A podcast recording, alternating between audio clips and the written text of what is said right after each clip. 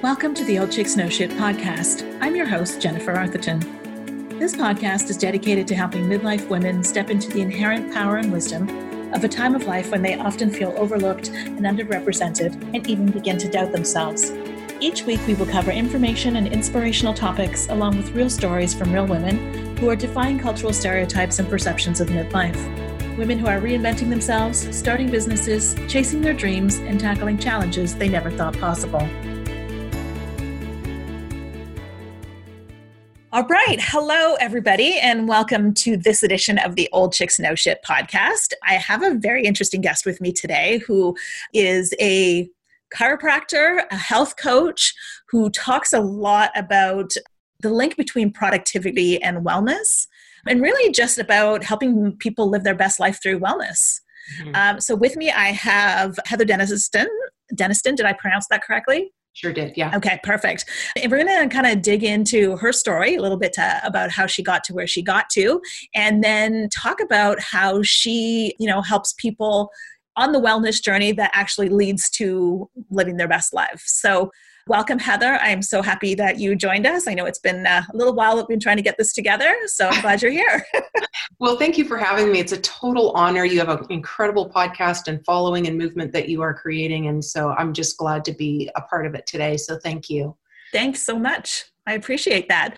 So I know you have, so you're a chiropractor by training and you have a long career as a chiropractor, but you have a bit of a story that kind of has led you to the place that you got to. And as everybody who listens to this podcast knows, I love to dig into people's stories. So tell us a little bit about, I guess, your own health journey and how you got to the, this place of, you know, bridging beyond what is traditional chiropractic, uh, chiropracticing mm-hmm. into a place of broader wellness so tell us about what, what that journey yeah, is. Yeah, like. you bet. Uh, so when I was in college, I found myself, I don't know, one Saturday standing just bawling in the shower. And I was inflamed and arthritic and had multitude of health issues. And I was probably close to 70 pounds overweight. And I realized that when I was nine, I had grown about six inches in a year and uh, like a mastiff puppy kind of like growth trajectory. Right. And I was a gymnast. And so that wasn't going to work because mastiff puppies don't do back handsprings on the beam. And so I quit. And right. instead, I focused on my other sport, which was competitive binge eating. And uh, so by college, I ended up at about 235 pounds. And I realized something in that shower that day that it really wasn't the weight. It was that I had no concept of how to fuel my body how to be functionally fit or understood anything about mindfulness or self compassion. And so I mm-hmm. realized at that time that if I was going to turn that Titanic of health issues around, I was going to need to focus on my own health as a priority project. And I tell you this because that's what led me into chiropractic and into becoming a certified wellness expert and into personal training and wellness strategy. And so where I placed my practice, I was right in the center of Microsoft and Amazon, Expedia, T Mobile, and many other big corporate mm. companies. And for 25 years, I worked on those bodies that would come to me from those big buildings.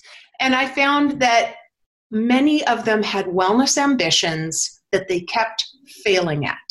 And I connected from my own personal story and from years of working on clients and patients that there are some foundational principles that a lot of people are missing. And at some point in my practice, I realized I needed to deliver that message to more people, not just one on one. And so I transitioned out of practice and went into more of a speaking and writing uh, capacity for wellness strategy for corporate and business and for leaders. And so that's, I guess that's my story. Very, very cool. so you just mentioned that you found that people were kind of missing basic foundations of health. Yeah. What, like, what were the commonalities that you found across all people? Like, what were people missing? I have a program called Wellness Amplifier Method that I, I take to corporations, and the three very first things I do with them are the three missing foundational blocks that I found with my patients, and that is okay. discovering their energy leakage liabilities. Where are they spilling energy? And therefore, lack willpower, drive, and determination, and the ability to keep going with not only their wellness aspirations, but their professional aspirations and goals and achieve what they want to achieve.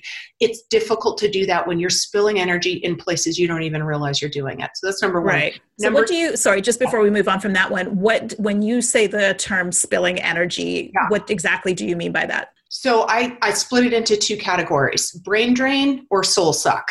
And so Perfect. brain drain is simply things like trying to multitask, which is technically and physiologically impossible, yeah. uh, being overcommitted, hypervigilance, having to pay attention and focus on too many things at once or the wrong times of day, decision fatigue. Those are brain drain items. Okay, you know, gotcha. Operate like a cell phone battery, and those are things that suck it. For sure. So, soul sucking is things like worry, bad relationships, overextending your helpfulness. Anne Lamott has a saying where she says, Stop getting your helpy goodness all over everybody. And what that is talking about is a lot of times when we're helping, it's actually a, a control. For sure. Thing. And so yeah. we we need to be because it does drain our energy. We need to make sure that that person is actually asking for help and that we have it to give. And so that's a yeah. place where we spill energy. And not to, not having enough stillness, not having proper breaks in your day. These are all places that suck your soul. And so right that's the energy leakage. And then we talk about solutions for that. Okay. So so number two would be a deeply moving wellness why. And then number three is what i call establishing or curating a, a really solid wellness pit crew. And there's definitions for those if you want to talk about that. We certainly can. Yeah. but those are the three kind of foundational principles that I, I work off when i'm working with clients or corporations. Yeah. So i'm intrigued by the wellness why. Mm. can you mm. talk to me a little bit about more about that one I sure can. And I'm a storyteller. Is it okay if I just share? Yeah, I, I love stories. So okay, good. Well, I was working with a Microsoft group, and I had been tasked with a couple of things, but primarily we started with this foundational concept of discovering their wellness why. They're all working, and they're all sitting at the table, and they're filling out their papers, except for Julie, who Julie at the end of the table is looking around and looking at everybody else's paper. And I walk over to her and I look, and at the top of her blank paper was just three words. It said, to be healthy. And I said, Julie, what is that your wellness why? And she said, yeah. And I said, but why? And she said, I guess because I, I want to have choices when I get older. I said, yeah, but why? Because I want to be independent. But why? And this went back and forth and eventually people like kind of put down their pens and they were all staring at us because it was getting like kind of intense. I was really leaning in. And she finally after the last but why her f- whole face changed and she looked at me and she said because i don't ever want to tell my two grandsons that noni can't do that. And i'm like yes. Yeah now you have it. And that's what gets Noni out of bed for her morning walks. And so a deeply moving wellness why is the thing that allows us to commit long term to wellness changes in our life without feeling like it's a complete and total grind. Right. And so identifying that and revisiting it regular, regularly is absolutely essential. So you talked about Julie, but is do you find in general that a lot of people struggle with their why? Yes, and they're scared of it. Mm-hmm. I've had people yeah. in tears because they don't want to go there. Uh, yeah. One woman, it was a you know a big thing about the way her mother functioned uh, with wellness and dealt with depression and anxiety, and she was so terrified of that. And she it was very hard. And so it I it is great to be in a situation where you can facilitate that process for somebody. Yeah, I mean, we talk a lot about this uh, here on the podcast about, you know, really going inwards. And a lot of times we find ourselves either, and you mentioned this earlier, like doing things for others, staying really busy, you know, doing whatever it is we can do to distract ourselves from the thing that we need to know most. And that's like what's going on inside us. Yeah. And so I'm intrigued by the wellness why, because that, the wellness why really requires you to peel away a few different layers. um, so it's never really the first answer that you come to. I mean, I'm sure there are people out there who have that, but there are layers beneath that, and that's really getting to the core of what's most deeply important to you. And it's the same mm-hmm. thing with midlife reinvention or mm-hmm. stepping into your dreams and everything. Like you've got to get to that, like, why am I doing this? Why do I want this? Why is why am I being called in this direction? Yeah. So I you sorry, you end up having to deal with maybe stories you've been told your whole life that aren't true anymore. And yeah uh, family history that in, that kind of taught you certain things that you want yeah. to let go of, and and yeah. so it's, it it can be very uncomfortable work, but oh, so powerful. Yeah, and so, so powerful on the other side. Well, and two, for a lot of my audience, you know, busy career women, moms, like it's really easy to be distracted from what you want when you've got all of that going on. So we go and we do for everybody else, right? Yeah. And then one day we wake up going, why do I feel lost? Why do I feel so disconnected from myself and my life? Like, is this it? I mm-hmm. want more, right? And there begins the process of peeling back the, okay, well, what even is it? Like, what do I want? Yes, 100%. Right. And that actually leads really well into the concept of a wellness pit crew. Do you mind if I share that? No, I was that was going to be my next question. So okay, I loved I loved what you just said.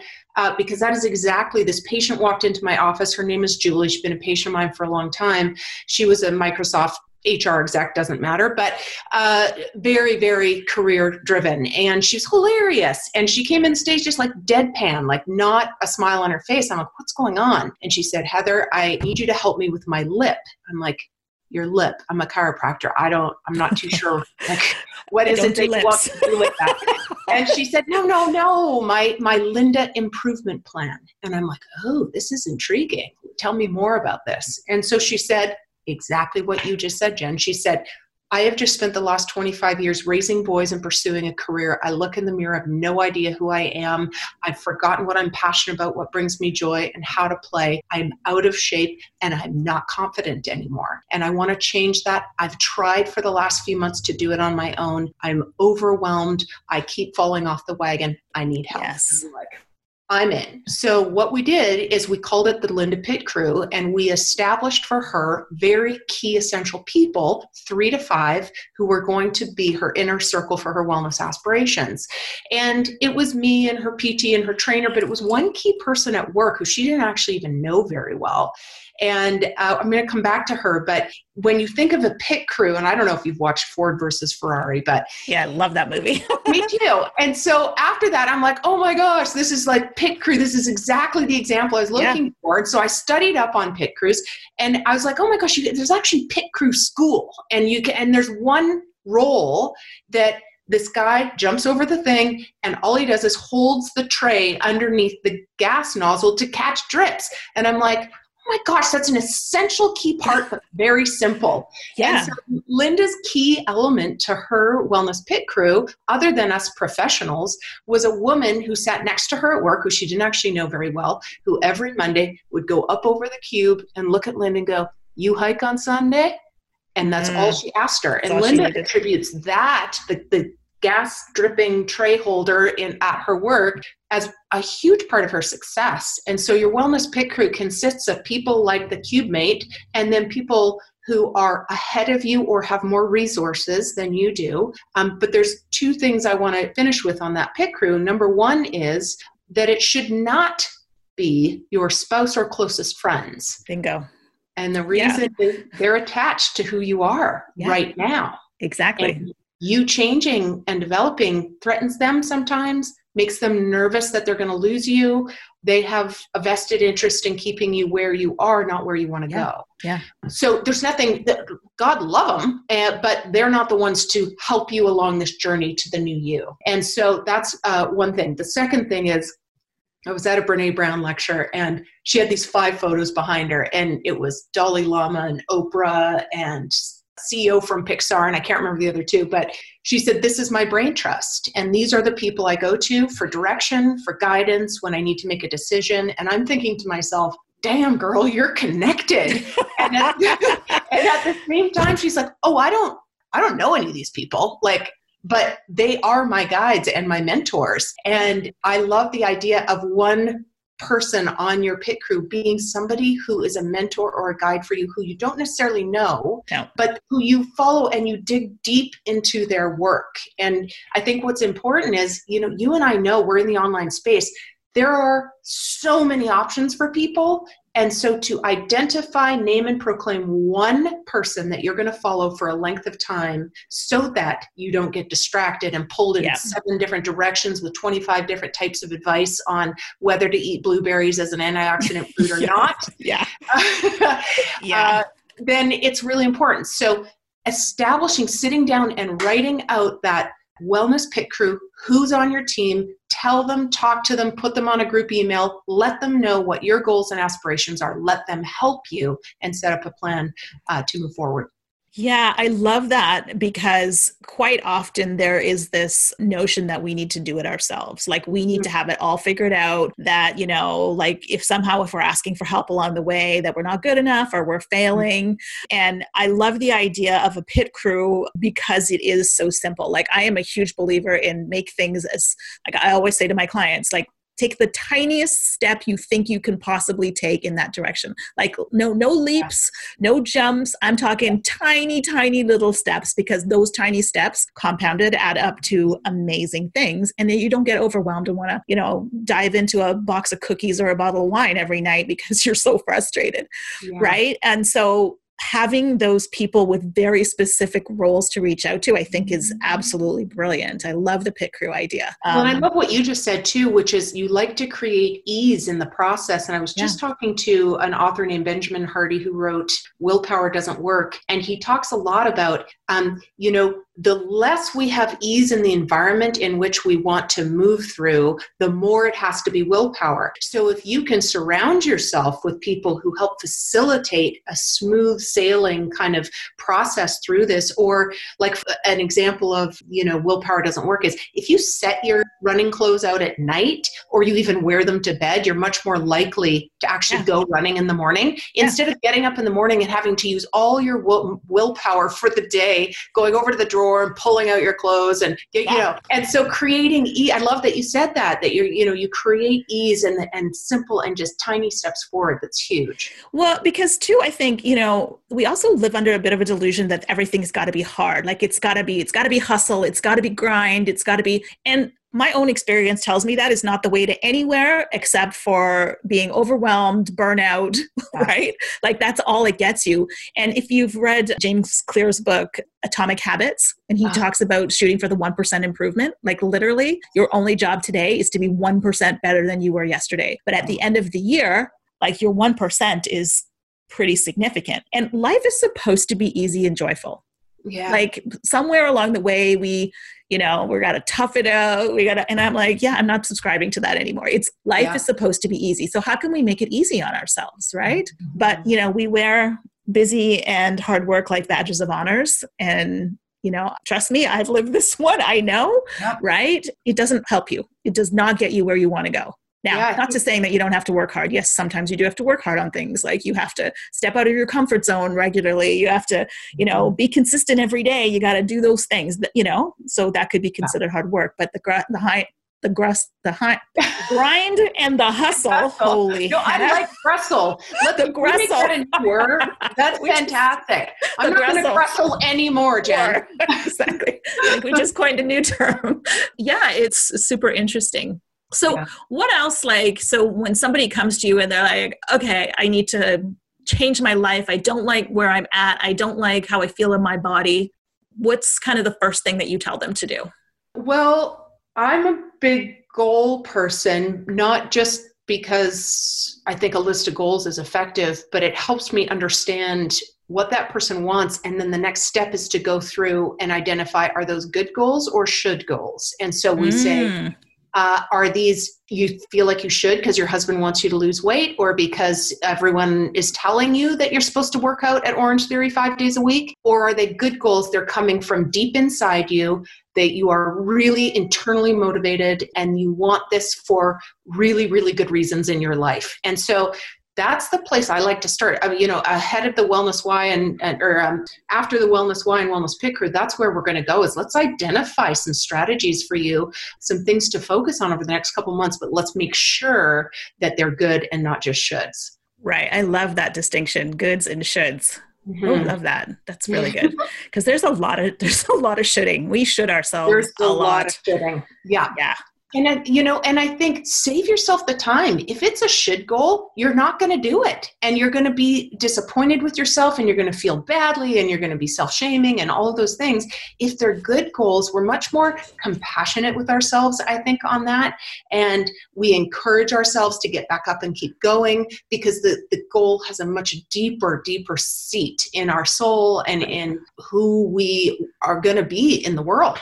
Right. Or there's the other side of that coin, which is the should goals, which, okay, I, this is something that I was totally guilty of in my life, right? I should be working out six days a week. I should be doing this. And I did it, right? Because I should be doing it to the point where I expended so much energy, I ended up.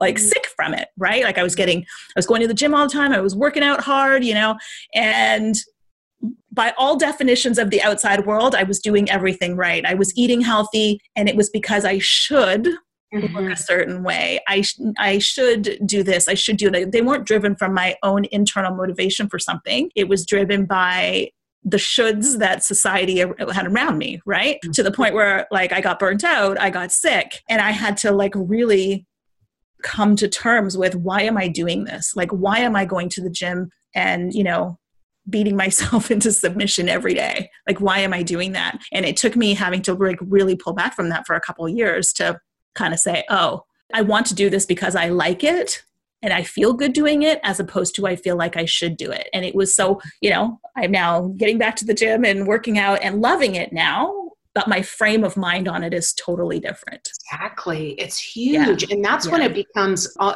you know almost uh, going from being something you want to do to being a habit to being a routine like brushing your yeah. teeth. You know like oh i've got to brush my teeth again. Uh, or flossing.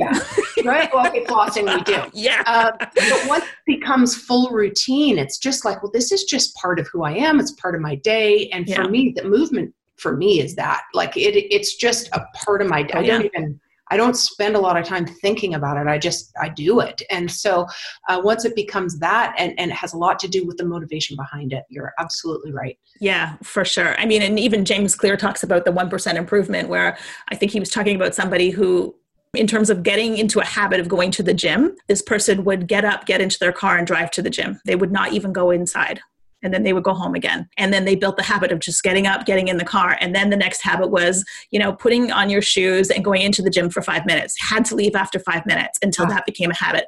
And then generally he built on it 1%, 1%, 1% until getting in the car, going to the gym and working out for an hour every day just became the norm for him. Yeah. Right. I don't know if you're familiar with BJ Fogg, but he has a process called tiny habit method. And it's the exact same thing. It's right. start, he, you know, he wanted to do push-ups. So he started with one push-up. Every time he went to the bathroom, he linked it to something he did. He'd come out, yeah. give it one push-up. And eventually he was doing 60 or 70 push-ups a day. But one thing that I love that you said about the gym is when I would work with patients, if they'd get injured, I'd say, oh no, you're still going to the gym. I don't care if you sit on the couch in the lobby, you are not letting that time yeah. disappear. So you go and you walk around or you do whatever you do, but you preserve that time that you have set in your schedule that has everybody knows you're at the gym on Tuesdays at four. You keep going because once it's gone, we know that others virally take over our schedule, other obligations, things that pull on us. And so we have to protect yeah. that time passionately that we have set aside for self care. Yeah, for sure. Put those those put those rocks in the jar before you put in the all the other ones exactly. right exactly. yeah talk to me a little bit about healthy eating i know this is something that a lot of people struggle with and okay definition of healthy right mm-hmm. talk to me a little bit about how you approach that in the work that you do yeah, I, there's and there's certainly lots of perspectives out there. And after the amount of time that I've worked with patients and clients, I have what I do. And so I always want to start with eating from a conscious perspective. And a lot of people do not eat consciously. So sure. there's not a lot of thought and thankfulness and intention put into eating. So we start there. I always feel we add first and take away later. So we so if somebody has a terrible diet, I'm not going to say give up your coffee, alcohol and processed foods all at one time because we naturally innately resist having something taken away. And so if we can add, I'll mm. say just add add a quarter of your plate as vegetables. Don't change anything else. Just add a quarter of your plate as vegetables. Well, by the very nature of doing that, there's less room on the plate for fries and potatoes, and they start to feel a little better. And then we can add a little something else and add a little something else. And eventually we might get to the point where we're like, how do you feel about some of those processed foods? We can start to talk about do you want to shift those so you can fill your plate with these other things instead? And we just work from a very conscious standpoint. We look at how we ancestrally are designed from our DNA up and how we want to fuel our bodies in that regard. So we want in my opinion, grass fed, well sourced proteins. Yeah. We yeah. want organic vegetables and we want some nuts and seeds and healthy fats And that's what our body is asking for. Anything right. in excess of that is a choice. We don't cheat. We never cheat. We just make adult choices. So there's no shaming when we have an extra glass of wine or we have a cupcake. That was a, an adult choice, and you get to suffer the consequences from that, and then you move on. Right. so those are some key factors conscious eating, choice not cheat, fuel not friend. Okay. So making sure we start to address the emotional connection we have with food and then adding before we subtract. Right. That's really helpful. Like everything that you've talked about today really comes down to awareness. Mm. Right. I mean, that we have so much subconscious, unconscious programming that happens within us. Right. And every time we can become aware of why. Okay, mm. so I come home from work every day and I pour myself a glass of wine and I sit on the couch. Yeah. Like, have you ever stopped to ask yourself, why do I do that? right? Yeah. What and then, for? What's the feeling you're wanting right. to get? And you get that yeah. in a different way. In a different way that's a little bit more healthy, that will help me yeah. lose weight or do whatever, right? So I think constantly kind of questioning our behavior and our mm-hmm. motives and especially when we find ourselves in a pattern of like okay i've been trying to do this thing and i can't do it right? I keep slipping up. I keep right? Okay then we start asking ourselves the question why do we become aware of like what it is that we're trying to do and where do we trip ourselves up? Because you know 100% of the time we're standing in our own way. That's like, for sure. And I think the awareness, the awareness has to translate, and this just digs into more of my passion work, is is what we do today directly affects how we operate in the boardroom on Wednesday, how we connect with our teams mm. on Thursday, how we relate to our children. And those things that you eat, what you put into your mind, how you move your body is going to affect literally how you see, feel, and taste the world. And so I am a, you know, as a chiropractor and stuff, I know all of these great choices that we're talking about affect the big players like diabetes, cancer, you know, heart disease. But to me, the bigger issue is I want to see a more glorious sunset and I want to be able to hike easily there to see it. I right. want to sniff my grandchildren's hair. I want, I want to relate to my partner in a way that is just optimized because I'm as healthy as I possibly can be to experience right. that. So I think that's really important. So, how do you approach mindfulness with your clients?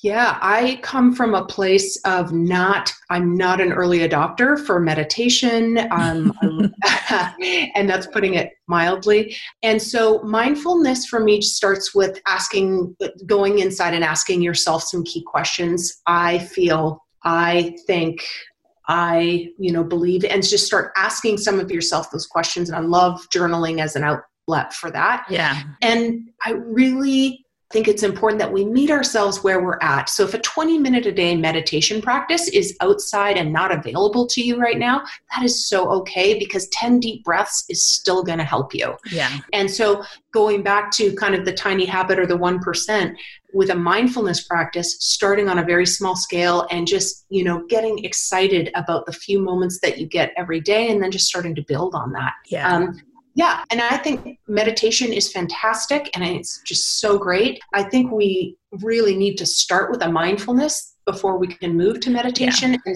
and, so that's i think how i would answer that question yeah i mean it's really hard to jump from what i call the monkey mind into yeah. meditation and i remember like years and years ago the first time like actually even the first time i went to a yoga class and we had to do shavasana right yeah. and we're supposed to be getting and i'm like make a mental grocery list what's my to-do list tomorrow doing all these things while i'm lying on the mat right because i literally did not know how to calm my brain down enough, right? Yeah. Until it was one day somebody said, okay, just spend like two minutes just focusing on your breath for a second. I was like, oh, oh yeah, yeah. that's right. Oh, this is this is what you mean by meditation. Okay, yeah. I get it now, right? But it's it's next to impossible when you've got like a million things going on up here to then all of a sudden drop in. I mean, you can get to that place with time and practice, right? Yeah. Um, sure. There's a woman, Emily Fletcher, who runs Ziva meditation. It's out of New York, um, but she's primarily online now, and she works with some big uh, high performers as kind of her target. So people in corporate who you would th- or or other types of entrepreneurial space who you would think they probably never meditate they're way too busy but she i love her triad because it's mindfulness then meditation, then manifestation. And it's this circle. Mm. And I really love the concept of that. Just becoming mindful, then understanding what meditation is, and then you know linking that toward manifestation and and bringing just incredible things into your life. Yeah that's i love that. I love that sequence. I'll have to look that up. Talk to me a little bit about leading a full color life Ah, so I love. I by the way, I love that term, and I am hundred percent signed up for full color life.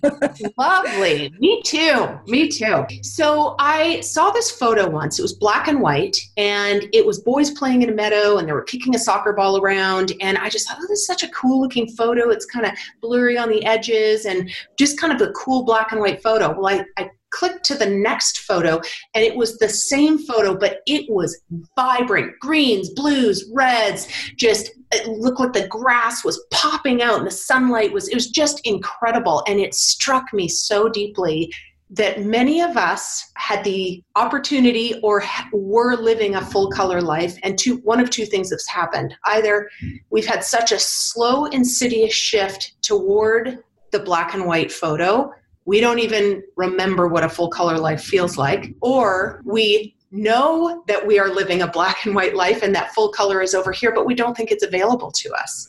And so that idea of living a full color life means how do I absolutely prime every sense in my body, every opportunity to live adventure and excitement and all of those things, and making choices on the smallest scale. I love, I love um, saying this to clients: the hundreds of daily decisions you make, the or the richness of let me get it straight my own quote the richness of our life is dependent on the hundreds of daily health optimizing or health depleting decisions we make and so those tiny little decisions you make take you, like you said, step by step, 1% by 1% toward that full color life. And that is such an amazing experience. We have such a short amount of time on this planet. I want every, not just every day, but every minute to be as vibrant as possible. And the only way that's available to us is if we are making really great choices to the most extent that we can in all of our wellness pr- parameters. Yeah, and I love what you just said about, you know, wellness depleting and wellness what was the other side you said optimizing, optimizing yeah. choices, right? And then like the compound effect of that. Like so we all understand the compound effect of investing your money, you know, saving things like that, but we don't readily apply that to our own lives. And so, yes. you know, we take a small step and we go, "Oh, I didn't see any difference." Yes. Right. And then we're like, okay, well, this didn't work, backtrack. Right. And meanwhile, if you just keep the pace, keep the faith, keep the consistency, yeah. all of a sudden, the compounding of all of those decisions, you know, the, the health optimizing yeah. decisions, all of a sudden you're like, holy cow, I'm in a totally different place. Yeah. One thing I do with clients is, you know, I'm a big fan of talking to your inner child. I, I think that's very powerful. But you equally, equally powerful is talking to your inner elder, your 85 year old version of yourself, and ask her, what does she want? What does she need? What does she need you to be doing right now so that she can have the most incredible life available to her at that age? And that helps you make decisions now that you don't necessarily have to see, like, I didn't lose five pounds or I don't feel like I have more energy right away, it doesn't matter because she will. And so yeah. if we keep investing in her health, then it makes it easier and less less apt to be derailed by the slightest appearance of non moving yeah. forward. Yeah, and I have a technique that I've nicknamed or called the the fast forward technique, where it's like you fast forward to let's say to your 85 and then say what am i going to say about my life when i look back at it like what do i want to say about it right or through any problem or challenge that you have fast forward yourself to the end of it and then say to yourself or to another person what did i say about that like oh my god we we finished it but man that was tough i didn't think we were going to be able to get this done i didn't think i was going to be able to conquer this but i did yeah. right and then all of a sudden you've put your brain in the future so I'm a huge proponent of envisioning, visioning, um, yes. dreaming, creating a vision for your life, right? And so allowing your brain to go past to the end of it actually kind of fools your brain to thinking you've already done it, even though you're yes. in the middle of it right? Yeah. So that's the, the exact same I concept, right? Yeah, that's great. So that actually leads me to a question that I ask everybody on the podcast. So there is these phases of women womanhood that are typically named maiden, mother, and then we skip to crone. So maiden and mother self-explanatory. Crone connotes the idea of the wizened old woman sitting on the mountain top, you know, spouting wisdom into the world. Okay there is a massive gap between when we stop becoming mothers or when, when we are no longer active mothering and yeah. that 85 year old woman right? And i've termed that space um, maven. And the definition of maven is an expert with knowledge and wisdom to share with the world And so I've characterized the years of like our midlife years as kind of the maven years, right? And this is the time where, you know, we're no longer focusing on family and children, and we now have this gap of time to be able to focus on ourselves and our gifts mm-hmm. and what we want to share with the world. Mm-hmm. So looking back at your life, so fast forwarding to your 85 year old self, like what is the Maven legacy that you would like to leave uh, mm-hmm. for the world? Could have prepped me with this question. I, I, like to get it fresh. and it's good. Um, it's good. It, it, I know I will answer and then I will think about this probably for the next 24 hours because it's an awesome question. I would say the passion okay, I want to inspire for steps and ignite passion uh, in people who want to go after expressing their full human potential and vitality. And I want to do that in a way that isn't just about preventing disease and degenerative change. And so mm. that people understand that those choices choices that they make right now allow them to have a life experience that is well beyond anything they could imagine and so colorful, so full, so explosive. That excites me. That really, if I can see, you know, when mm. I see mm. that light go on for somebody, I'm like, I want to do that a million times over because that means I can send them on their way and they can make great choices and they can invest in themselves and continue to get to know themselves, you know, more and more deeply that just is a huge win for me. So if I if wow. I just do that for the rest of my life, I'm happy. Wow, that is a beautiful answer and yeah, I'm actually got goosebumps when you were talking because and the reason I love this so much is because you know, associated with age in our culture is the fact that there is a decline. Like, I'm going to accept that I don't have as much energy. I'm going to accept that I don't move as well as I used to. I'm going to accept that I can't do these things any longer. And I am calling big old BS on that one. Yeah. Because, like, if we do not have to accept that, oh, mm-hmm. you know, I've gained 20 pounds. Oh, you know, that's just age. Like, not true right? That's just what you're accepting right? Yeah. and we have an opportunity to create a whole different paradigm for mm. what aging looks like yes. um, especially as women right? Mm-hmm. and um, so i love what you do. I love the legacy that you want to leave in the world. I just think it's so powerful. And the more and more we can have people at any age stepping into their greatness and living their full color life i'm like the world is a far better place for it yeah. So, amen, sister. That's amazing. I am, yeah, yeah inspired by what you do. Uh, I love it. Thank you so much. The feeling is mutual. I really feel honored and blessed to be here today with you and with your listeners. So, thank you for that. Yeah. So, where can people find out more about what you do? And obviously, you're on the socials. So, yes. let us know on the socials. Where can people find more Heather Denniston? Yeah, you bet. Well, first of all, I want to make sure that every listener has the opportunity to go through a workbook called Discover Your Wellness Why. So I know you're going to link oh, cool. that yep. down below.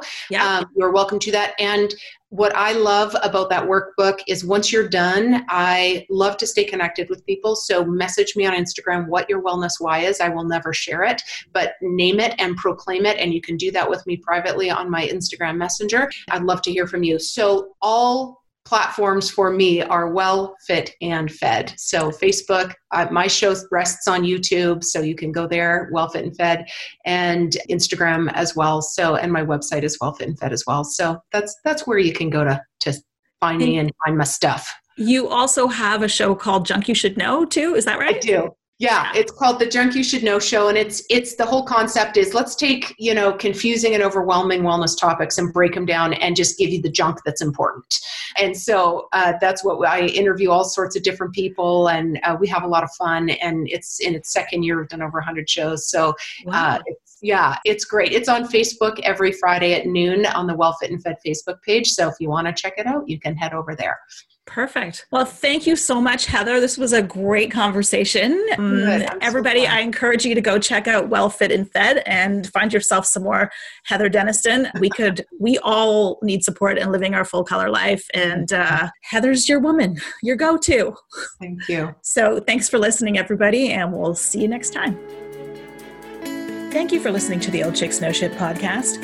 If you like what you heard, the best compliment you can give is to share this podcast with a friend, subscribe, rate and review our podcast at iTunes or wherever it is that you listen in.